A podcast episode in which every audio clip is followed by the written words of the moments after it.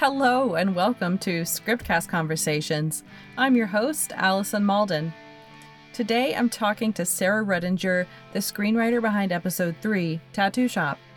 As you can probably tell from her script, Sarah knows how to combine everyday minutiae and ephemera and big picture issues like insecurity and intergenerational conflict. Our conversation ranged from writing problematic characters with empathy to people's very strong opinions about sparkling water. If you haven't listened to episode 3, I recommend you pause this episode and go get caught up. Okay, welcome back. Pretty funny, right? Are you craving watermelon? Feeling an inexplicable urge to get a tattoo? Tell me about it on Instagram and Twitter at the Scriptcast. Or head to thescriptcast.com for more information about Sarah and her script for Tattoo Shop. And if you haven't already, be sure to subscribe because you do not want to miss episode 4. Okay, enough housekeeping. Let's get to the good stuff. Here's Sarah and me. Yeah, I thought the thing that I was thinking about, uh, like almost from the beginning of putting this episode together, was the the hipster element in this script, and I, I'm of an age where when I was younger, it was the thing to hate on hipsters and to like, um, just take the piss on hipsters all the time, and some of it was deserving, but also it, it it a lot of it wasn't deserved you know like the, and that's what i loved about your script was you really do you poke fun at them but it's not from a place of contempt. It's it feels like i don't know like from a place of love and and kind of appreciation. And then also i was thinking about it's there's a similar vibe with the the toxic masculinity. Like the male characters in the script are really dealing with like I mean you have mansplainer who he seems so insecure and he's like trying to cover up his insecurity. Well, I feel like that's why they mansplain is they're insecure. Yeah, exactly, and that so like for me, it was almost eye opening to um, to read these characters and come at it from a place of empathy, where as a woman and a feminist, I often feel antipathy towards people like that. And uh, mm-hmm. I mean, and you can say similar things about Gruff and JJ. They're both challenging characters, but I don't hate them. I I actually love them. Well, great. I'm glad. um, well, I feel like they both used to be. I mean, this has been through a lot of drafts, and I think they both used to be um, meaner and more sexist. But then it was like, why would she? She would she would have never hired JJ in the first place, you know. Mm-hmm. Um, and she would have definitely kicked Gruff out immediately and not given him a second chance. So it did come a little bit from like reining them in, knowing that like it's not realistic that she would associate with these people if they're too horrible, you know. Mm-hmm. Um, but also just that like it's more fun to like the bad guy, you know? So I think so that's true. part of it too. Is like if they have a charming element in addition to being a little douchey, that's more fun. Yes, it is, and it, uh, it's those like conflicting feelings that I've, you know, it can be hard to put your finger on, but I feel that whenever I'm watching a lot of the best TV, um, I mean, this show couldn't be further from. I mean, uh, Tattoo Shop, but I've recently been watching The Crown and, and talk about conflicting feelings with the, you know from almost from scene to scene within the same episode you're loving a character and empathizing or sympathizing mm-hmm. with them mm-hmm. and then like hating them um and so yeah i just i really enjoyed that like it feels more true to life in a way that like yeah jj is a total mansplainer, doesn't understand his male privilege, or maybe he does and he likes to cash it in. I don't know. I think, yeah, I think that's a good read of it. I think he does get it, and he's almost like playing a bit, you know, yeah. like I, I mean, in my in my dreams, um, if he had to choose between Gruff and Rue, he would choose Rue every time. You know, mm. like I think it is. I I think he I think he gets it. He just is like kind of a baby. I think I think that's what he is. Yeah, that just feels so much more true to life. I mean, who hasn't had that friend who would um they would needle at you or pick at you about something that you they knew you were sensitive about. I feel like that's he knows he's getting under Rue's skin, you know, like whether he fully mm-hmm. appreciates mm-hmm. uh his his male privilege. I yeah.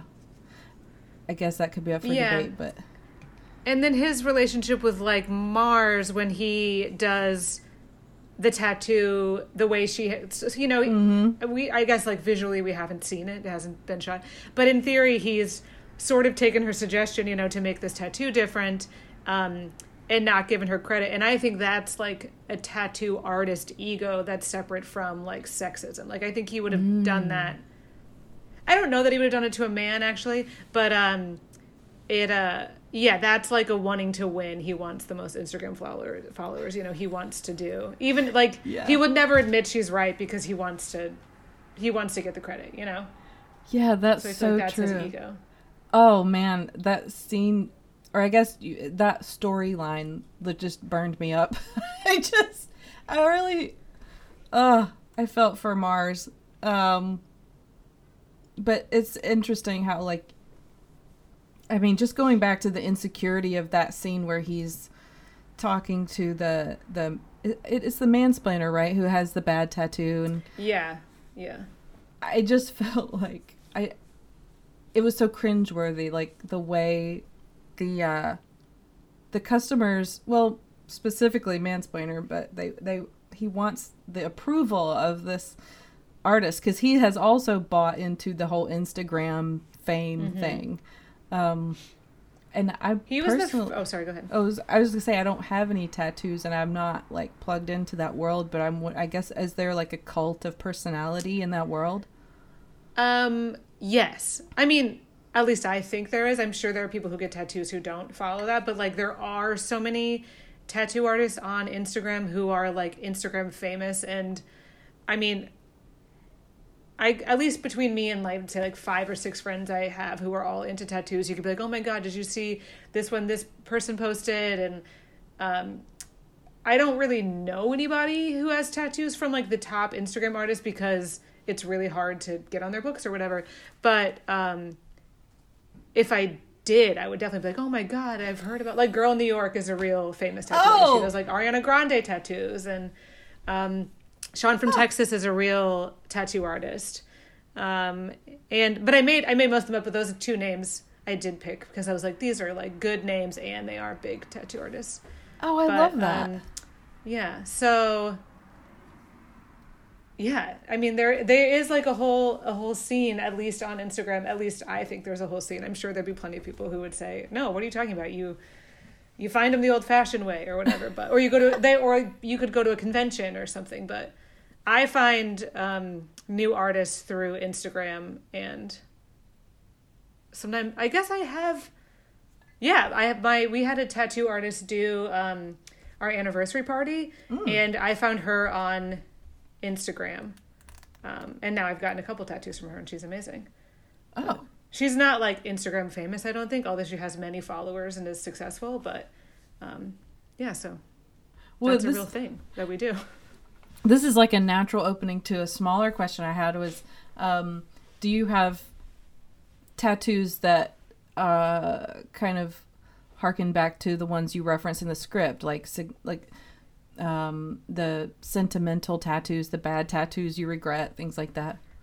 Uh, yeah i would say and i have a lot of friends who have tattoos and so i did pull them all for their ideas and advice and opinions and i don't remember how many of them i took from my friends but um, a lot of them are real to me. I have a bad tattoo from um, an Echo Park Music Festival parking lot.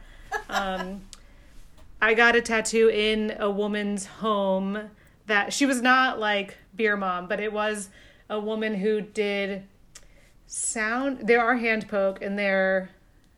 She did like a sound bath and like a guided meditation and you picked a tattoo from her book of art and it was like really incredible. And she's actually pretty famous on instagram too. Oh. um, and it was a really amazing and incredible and very safe and sterile experience. Um, but i thought that that was an interesting vibe of like oh somebody who gives tattoos out of their house or whatever. But um, yeah but she's nothing like beer mom. She does a great safe job. Um, and uh, what else? Um I have definitely had male tattoo artists suggest ideas that they think are like prettier. Um, and there was something else that's real. Oh, I have a the idea for Alan Avery came for um, my best friend and I got tattoos for our other best friend after she passed away, and it oh. was like a whole thing of. Um, we didn't get that. She lives in Kentucky, so we didn't get them together but we did talk about it like at her funeral and stuff at like the reception after being like and what are we going to get for this tattoo? And it was a whole thing of being like these are terrible ideas. Oh my god. Um and then uh in the end we like picked something and we got them separately. So it, it isn't doesn't mirror their story exactly but it was like a true to life experience of trying to think of like a tattoo to commemorate somebody. Oh yeah. And I guess it's probably harder to pick an image. Well, I don't know. It's not. It's different than just getting their name on your bicep, right? Like you're trying. Yeah, it was hard emblem. to. Exactly. It's hard to think of what made you think of another person that you would want on your body, you know? Because, like, um, what did we talk? We talked about like flamingos because she loves flamingos, but we were like, well, I don't like flamingos. And um, just like a bunch of like dumb stuff from our childhood that we're like, ugh, this would be horrible though. uh, yeah. Uh, I love that. Um, I didn't know any of that, but that a lot of that came from real life stuff. That's cool. Yeah. Um, yeah. the the Alan Avery thing. I'm, I'm glad you brought up. You're like like setting up all my segues here. The um, there are the element that would be unique to this episode, right? They're not mm-hmm. going to be carried through. So all along I've been thinking of it almost like um I've been comparing it to high maintenance in my mind. The way the yeah, like, that's what it came from. It's supposed to be like high maintenance. Yeah. Oh, nice. Okay, so it's it's just so like an access that. point. The tattoos are like your way in to the lives of the strangers, like um, the way that the weed is in high maintenance. Mm-hmm but it's i mean for i mean not to compare it too closely because it's almost like you have a workplace comedy with that like i don't know if um i'm sorry i'm, I'm not sure if anthology is the right word for a show like high maintenance that's different every mm-hmm. week but it's it's um, it's an unstructured kind of thing i'm if any screenwriters I, I know exactly what you're screaming what it's called but I mean, I know exactly what you're saying, and I also don't know the term. Um, and it's been hard to like tell people about it because I don't know the terms. I'll be like, you know, like high maintenance, and people will be like, I don't watch that show, and I'm like, well, okay, yeah. um, but uh, and somebody else, um, my partner just sort of described it as like, oh, the new people like the Alan Avery are sort of like your Six Feet Under entry point. Mm. Um, if you watch that show, because they have mm-hmm. a different death at every every um the beginning, but it wouldn't be structured the same the way that Six Feet Under has like the same structure every mm-hmm. episode. Mm-hmm. But basically, the theory is that I th- Rue would be in every episode in some way, but they would not all be her story, and they wouldn't all necessarily be in the tattoo shop. Like maybe mm. she would be tattooing at uh, an anniversary party or a wedding or at a tattoo convention, oh. or she oh. would have traveled to tattoo in, you know, New York or something. Um, so they could either be in different shops, so you would get different characters that way, or um, different settings, or it might, for example, say one thing that I cut from a version of the script. I don't know if you you might have read the version, but there is a version where there's a group of friends who are doing um, a race to see who can get to Santa Monica faster from the east side, and like one takes a bird, and one takes the bus, and one um, rides a bike, and so like maybe they would be the characters for one and like at the end of the episode whoever um, got there last had to get a tattoo or something so that would like maybe be an episode and at the end they go to the tattoo shop or something oh that's so fun I hope you're like Yeah, keeping sort track of- of all those ideas. Uh, yes, they are. They are in a, a doc. There, I wish there were more of them. I have maybe like fifteen ideas. I wish I had like hundred ideas, but um, Yeah, but if that's like I could a, come up with them real fast though. an idea per wanted to buy episode, that's almost a season. That's true. Yeah, oh, it's more than a season if you're streaming. true. Um, yeah, but it, I, yeah, it's, it's hard to say. I like the, the um, six feet under comparison, but I do think you're right. High maintenance is is a closer comparison because the you get a more intimate look at their life and Mm-hmm. it's been a while since I've watched six feet under but i don't remember anything like what stays with me is the family and not necessarily the dead people Yeah. Sometimes it is a person in their life who dies, like a character on the show, so then it's a little more intertwined. But a lot of times it is just like a way to set up who will be having a funeral, you know? Um, so it's not as intertwined. But um, yeah, I guess ultimately what I keep coming back to is I, I want it to be. It's important for important to me that it's about a feminist tattoo artist because I do think that's like not an idea everybody has in their mind. Um, and but more than that, I want it to be a show about why people get tattoos and like their lives. yeah So um why do you think people get tattoos Um, my, I made a short documentary about tattoos in college, and one of my roommates um, had my favorite quote, and it was something like, I mean, it was a long time ago now, but the paraphrase is, "I get tattoos because they're like a journal on my body, a flesh journal." And uh, we laughed and laughed about the phrase flesh journal. And I did end up calling the short film that because it was the best title we had. And I've thought about calling this flesh journals, but it's Um, unforgettable that's for sure yeah.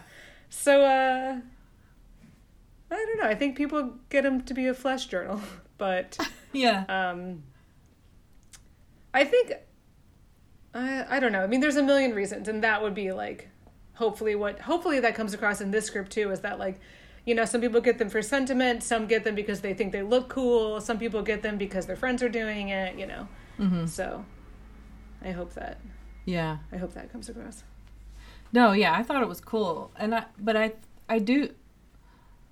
I feel like there's even more than that layered into your script because the themes that I was picking up on as I was like putting the episode together is just like this kind of tension between a creative person's ideals uh, and their artistic integrity, as it were. I know it's it's not cool to talk about ourselves as artists, but I mean, if, if, as screenwriters, we're either artists or we're craftspeople, whichever bucket you want to put us in.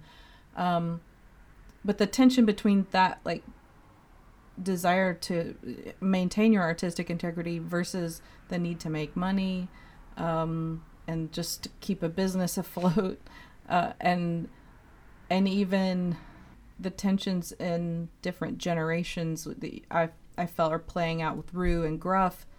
I mean that stuff is I think it's universal and I was wondering like what was on your mind when you were creating Rue's character and her her big struggles. Uh, She's she has some f- like hard and fast uh like rules for the shop that keep getting tested. Um, I guess where I came up with Rue was um, whenever I get tattoos, I really like to like chat up the artist about um, their experiences tattooing and like what the hot tattoos are and what are you doing later today and whatever. Um, and I used to get tattoos more from men just because there there were or the places I was going at least there were more men doing it. And then not the first time I got a tattoo from a, wom- a woman, but the first time I got a big tattoo from a woman, um, she was just like so interesting and just not the stereotype of anybody who tattoos at all. She was like soft spoken and like um, kind of business casual dressed and um, it was a long tattoo. So she talked to me about how she got started and um, like what it's like working in a male dominated industry. So I would just I left thinking like what an interesting person that like people don't think of when they think of tattoos. And then the more I started getting tattooed by women I would ask them about like their specific experiences working in shops with men. Because a lot of times there'll be one woman in the shop um, and if that and a lot of and sometimes the woman will be like oh yeah um, uh, well specifically when i went to a tattoo shop in new york that was all women i asked the woman who was Oh. doing that and she was like oh yeah I, I wanted to work here because when i work at a shop that's all men they always think that i'm just like the shop girl or the receptionist um, and nobody ever takes me seriously. So it's like just hearing stories like that from people or like you know tattoo artists who are women who have like oh i when i get tattooed by men they do xyz and i don't like it. And i was like oh i just want to like you know mesh these stories together and like imagine a person who is just like really trying to fight the man and be a boss at the same time. Literally. Yeah and Yeah, metaphorically. Yeah. and she's so um yeah I, I don't know. I just think as a progressive person and a feminist um uh living in 2020 rue is dealing with the same things that we are like how to stick to your ideals without becoming too rigid and and like maintaining enough flexibility to like survive and and function but not um yeah w- without going too far in the other direction and like selling out or betraying your beliefs. Yeah so i, I empathize with that because i think we're all having that kind of negotiation with ourselves and on some level just because it's impossible not to live in the world without it i don't know i mean I guess it's possible not to have convictions at all. Maybe those people are just sailing through life, but Oh, true. Um, yeah, I feel like I always struggle when I'm writing a lead character to like not write myself. So um, I feel like that's part of me, like um, trying to, because I feel like a lot of my beliefs I align with her, but it was you know me trying to write a person who's like more business savvy and more um, strong-willed and has all these goals that I don't personally have because it was like, okay, how do I not write myself in all these characters? I'm just showing all my writer weaknesses. Where I'm like, oh, I'm just minding my friends for ideas, writing myself. oh my god, I don't think that's a weakness. Um, I think that's a strength. Um, but that it's interesting how you you had to you recognized that you were doing that, and then you had to uh, be really intentional about choosing almost like turning dials it sounds like you're like i'm Yeah. gonna make her more business savvy although is she that business savvy because she's Well- struggling I feel like in my mind, she is like opinionated and strong willed and business savvy. Like, I think that she knows how to run a business. She just like doesn't want to do it the way people are telling her to. So she's like hoping against hope that um, following all of these uh, grand plans she has will like work out and make the shop successful. yeah So that's yeah. I feel like she's really idealistic and doesn't want to let go of that. That's that's what she's up to in my mind. Yeah, I I love that about her. Um, oh, I wanted to talk a little bit about the script's um, pop culture references because they're so funny, and Thanks. it's not heavy-handed. It's like it's like well spread out, you know, throughout. But the um, it's a thing that I think that uh, they with a capital T often tell screenwriters not to do. Or I just have heard screenwriters express a, a kind of wariness of using pop culture references or even like cell phones. I've heard uh, filmmakers talk about not want to use cell phones in their films because it dates them. And um, I was thinking about that while I was editing this episode and how I uh, think I don't care. I, I don't care. Great. Um, because I was laughing at this throughout, and I was thinking about all the other shows that I watch. Um, I'm a big fan of like '90s sitcoms, and honestly, part of the pleasure of those shows sometimes is seeing all of that old stuff again. Um, That's so funny because that is what my partner always says. Because um, sometimes I ask him this. I'm like, I, I feel like I write in too many pop culture references because it's the only way I know how to make jokes. Um, and he was like, no. He's like, if you think about watching an old '90s show or whatever, or he and I both watched. Uh, like Nick at Nite a lot as a kid, so like Yeah. 70s stuff, 60s stuff, whatever. He's like, watching shows like that is how you get to know more about pop culture. And I'm like, okay, let's go with that. Let's hope that that's true. oh, I Um, like that. It's a circle. That's his theory. Yeah, because it's like you learn about the thing that happened before you by watching um, the thing. You know what? I always used to tell people that I learned so much about history from watching like Mary Tyler Moore or whatever. Yeah. Um, so in theory, hopefully people could watch this in 15 years and be like, "Oh, who is? What is this thing? Let me learn about it." I don't know. oh or at least they'll still think it's funny or something. I don't think so too. I do. And I think like I think you've done it well because those themes that we were talking about earlier are universal and timeless. I mean, I don't think there will ever be a point in history where you don't have some tension between men and women, some tension between different age groups and generations. And uh, so, you know, the jokes even if somebody you know in 20 years doesn't know what a lacroix is although that's hard to imagine but i mean I, the point will come across like i just think even if they don't have Lacroix or don't know about it, they'll probably. I hope they they could imagine a difference. Like I'm sure there's always going to be a name brand and a store brand, you know. So hopefully they can piece together through context clues.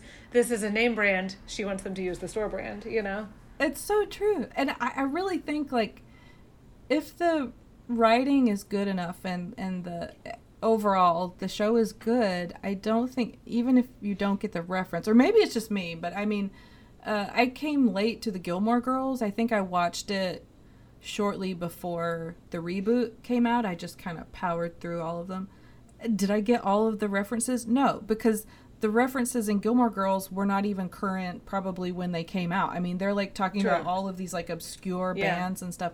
And but it didn't prevent me from loving the show like Mm-hmm. um sometimes it was like oh i'm gonna google that band or you know that book or whatever they were talking about so um i don't know yeah, i, I don't hope think we give our they're- audiences enough credit. exactly They can they can you like especially once you're watching something and TV is you know visual. Um, if you're watching something, usually you can get so many context clues from how something looks, or even if it's just like a verbal joke. Hopeful, I yeah, I think that people are more savvy than we think they are, or Yeah. if they aren't, maybe they don't like the show anyway. I don't know.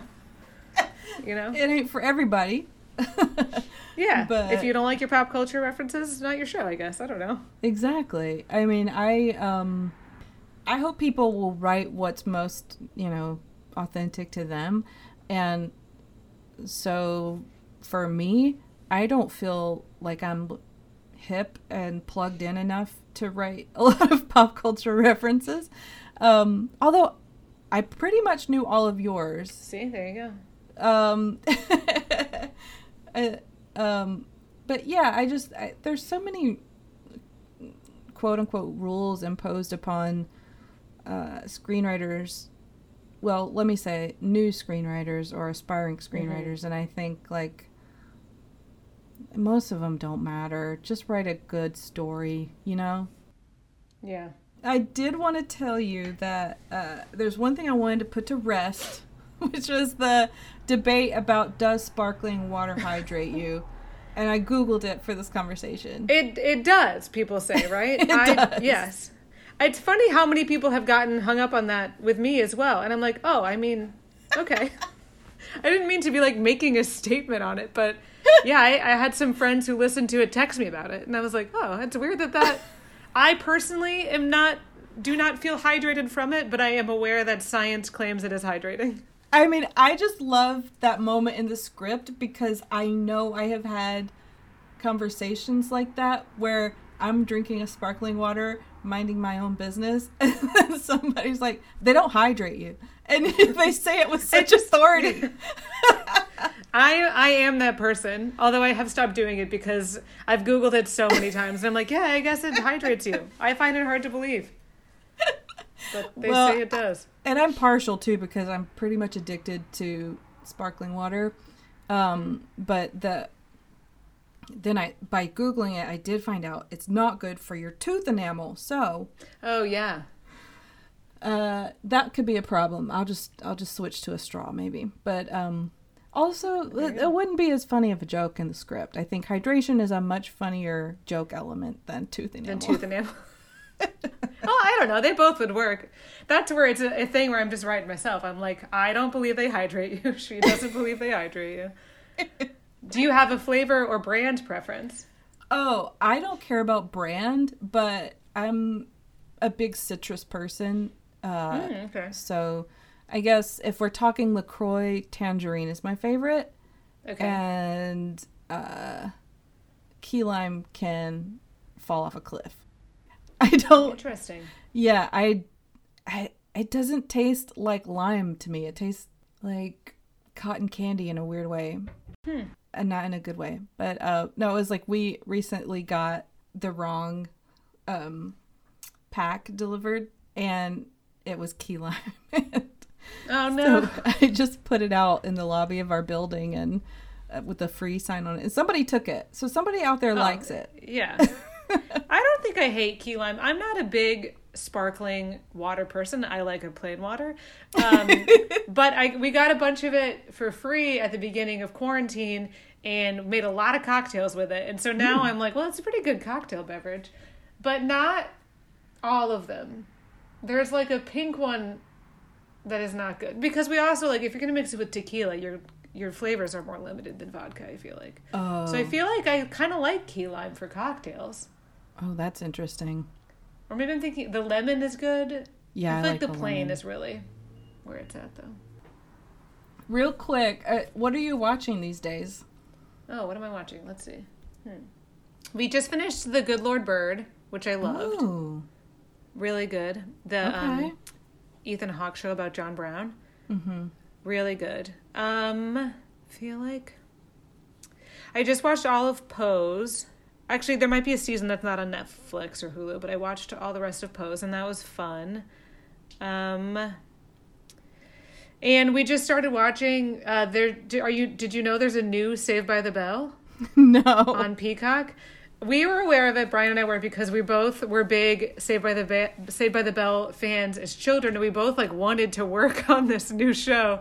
Um, yeah, so we started watching the new Saved by the Bell. It's on Peacock, and it's actually really good. I mean, it's still a kid show, but they seem very aware of what to make fun of about the original show, and so it's like kind of smart and fun, and like pokes fun at itself, and we're like, this is great. Aw. Is it like um? Is it a cast of new actors or like unknown actors? Um, I didn't recognize any. Well, there's a couple of the adults from the original, but I didn't recognize any of them. But one of them um, is from other teen shows, I think, because Brian knew her, and I was like, oh, I don't. Oh, okay. Yeah, I I didn't watch that when I was a kid. I don't know how I got um how I escaped that cuz I remember it was a behemoth at the time. Loved it. Big fan. Um, yeah. What are you watching? What's good out there? What should we be watching instead?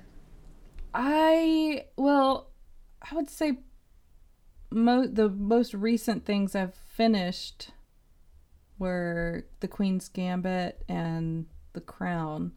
I hear it's good. It's very good. It's I mean, it's a great show and the performances and the writing are amazing, but the wallpapers alone. I mean, even if you watched it on mute, there'd be something. It just it's so gorgeous.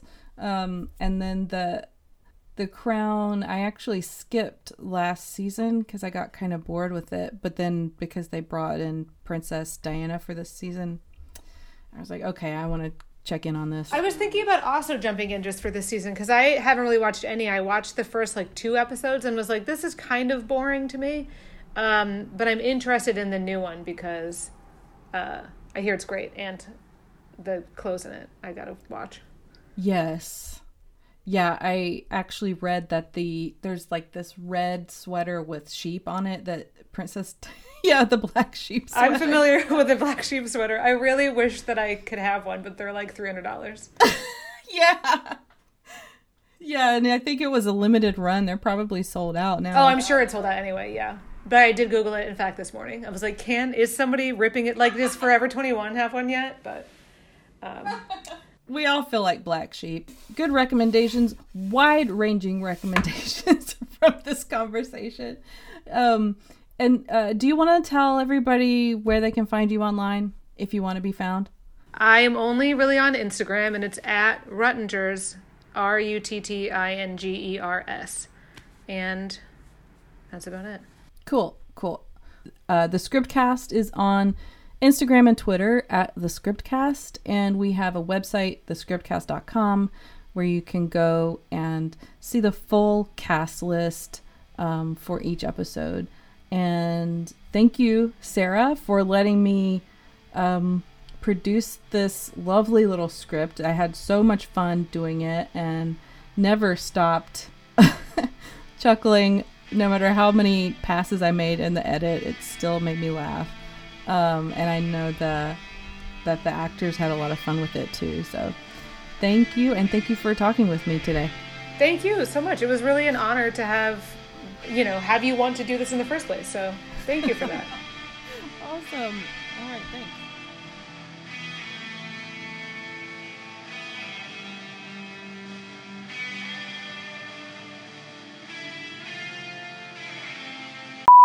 Key lime can fall off a cliff. Key lime can fall off a cliff. Key lime can fall off a cliff.